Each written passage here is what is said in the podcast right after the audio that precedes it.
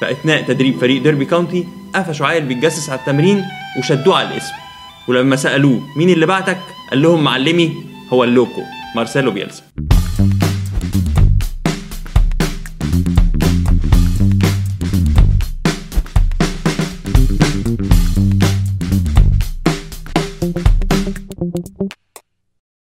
بعد مشوار بيلسا الناجح مع منتخب تشيلي العروض كانت كتير.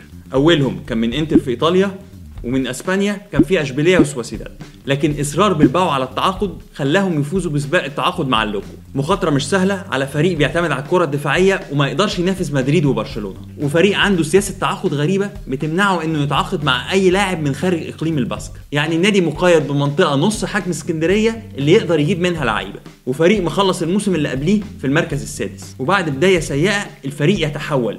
وفي خلال 13 ماتش ما خسروش غير ماتش واحد بس. وينط من المركز ال 14 للخامس. بيلسا بقى نجم في المدينة. الجماهير بتردد اسمه في كل حتة. قدر يقدم فريق قوي وهجومي وسريع وبيقدم كرة ممتعة. في مرة وهو ماشي مجموعة من الولاد قابلوه وطلبوا منه إن هو يمضي لهم على ألبوم النادي. اللوكو قال لهم أنا عندي فكرة أحسن. هاتوا الألبوم ده وتعالوا قابلوني بكرة في نفس المكان. تاني يوم رجع لهم بالألبوم وكل لعيب في الفريق ماضي عليه. ومن أحلى ماتشات بلباو مع بيلسا كانت قدام فريق أحلام برشلونة. إنيستا تشافي فابريجاس سانشيز وفوقيهم ميسي وبقياده بيب جوارديولا. برشلونة اتفاجئ بضغط بلباو عليه في كل حتة في الملعب. ماتش تحت المطر سرعته رهيبة ما بيقفش. بلباو بيتقدم مرتين وفي آخر دقيقة ميسي بينقذ برشلونة ويتعادل قدام فريق بيلعب ب 10 لعيبة. جوارديولا شبه الماتش ده بالمقطوعة الموسيقية وقال أنا عمري في حياتي ما شفت فريق بيلعب بالحدة دي. أداء بلباو العظيم استمر في ال Europa League وفي دور ال 16 يكسب يونايتد رايح جاي. فريق مانشستر كان قبليها بسنة واحدة بس كان بيلعب نهائي Champions League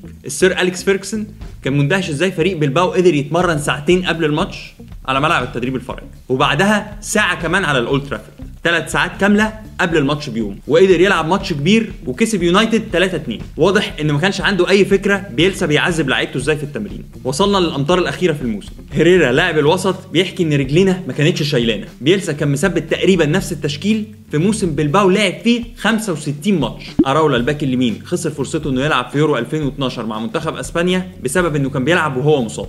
هيريرا كان بيلعب وهو عنده إصابة في الضمة وطلب من المدرب إنه يريح في الدوري لكن رد بيلسا كان الرفض التام وبسبب الإجهاد وبعد الوصول لنهائي ال Europa League الفريق فشل في الفوز بأي مباراة بعد كده. خسر قدام برشلونة في نهائي الكاس وفي نهائي ال Europa League خسر قدام أتلتيكو مدريد. ورغم رحيله فبيلسا فضل شخصية أسطورية في مدينة بلباو وعلاقته بالناس العادية فضلت قوية جدا.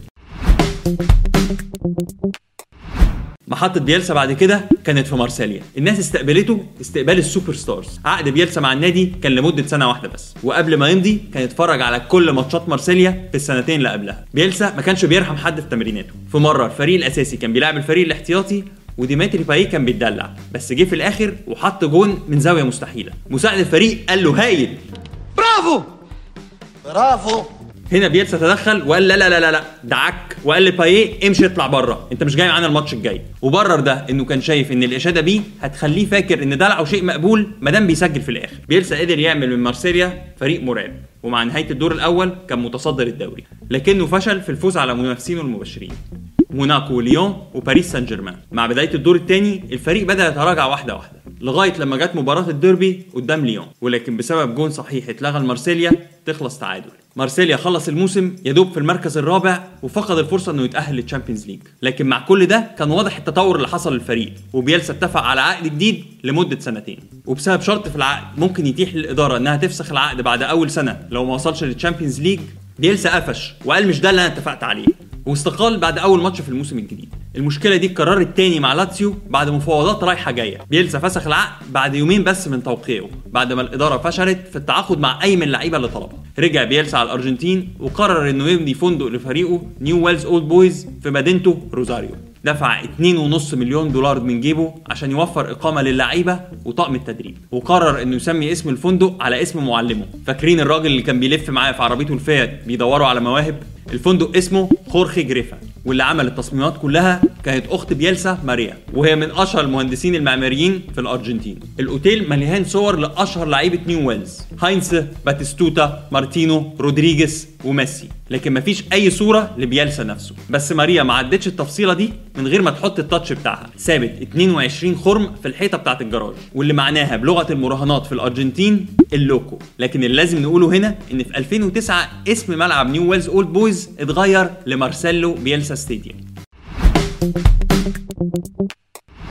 في 2018 إدارة ليدز يونايتد الفريق العريق اللي الزمن جرى عليه وهبط للدرجة الثانية قررت إنها عايزة تتعاقد مع مدرب كبير. بعد ما خلال 16 سنة فاتت اتعاقدوا مع 17 مدرب وكلهم فشلوا. إدارة النادي قرر إنها تستثمر في مدرب كبير. بس التعاقد مع اللوكو حتى لو الفلوس موجودة مش مهمة سهلة. الراجل ليه طلبات ولازم تتنفذ. الوفد يسافر لبوينس آيرس الراجل طلع لهم رسم هندسي للتطوير اللي لازم يحصل في ملعب التدريب قبل ما يوافق. وهنا الوفد سأله إذا كان متابع دوري الدرجة الثانية في إنجلترا أصلا. بيلسا خرج لهم رزم من الورق بتوضح بالتفصيل إزاي كل فريق من خصوم ليدز بيلعب في ال Championship. التعديلات اللي طلبها بيلسا كانت بتشمل أوضة الراحة والاستشفاء للعيبة. ترابيزة بلياردو دفايه حطب بلاي ستيشن كل ده عشان لعيبته هتقضي معظم وقتها في مركز التدريب. انطلاقة ليدز مع بيلسا كانت قوية جدا ومع يناير الفريق كان متصدر الدوري. حكايات كتير لبيلسا في أول سنة مع ليدز لكن أشهرهم كانت فضيحة Spygate سميتها كده الصحف الإنجليزية على وزن فضيحة ووتر جيت وهي باختصار إن إدارة ديربي كاونتي بلغت الشرطة عن شخص كان بيتجسس على التدريبات. واتضح بعد كده إنه تبع بيلسا. وطبعا الدنيا اتقلبت والصحافة اتهمت بيلسا بالغش. الراجل رد عليهم بمنتهى الصراحة وقال أنا طول عمري بعمل كده وده شيء طبيعي جدا في أمريكا اللاتينية وعندكم كمان. وفي حركة ذكية جدا دعا لمؤتمر صحفي وناس كتير توقعت إنه هيقدم استقالته.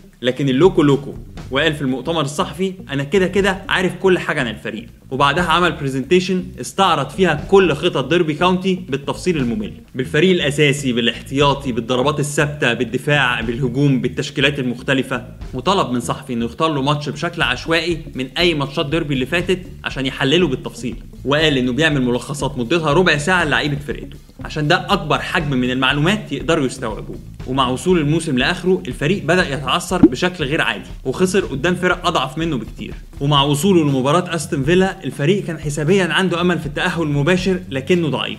مباراة عصيبة ومشحونة جدا. لاعب من فيلا يقع على الأرض والفريق كله يقف لكن كليخ ياخد الكرة ويحطها في الجون.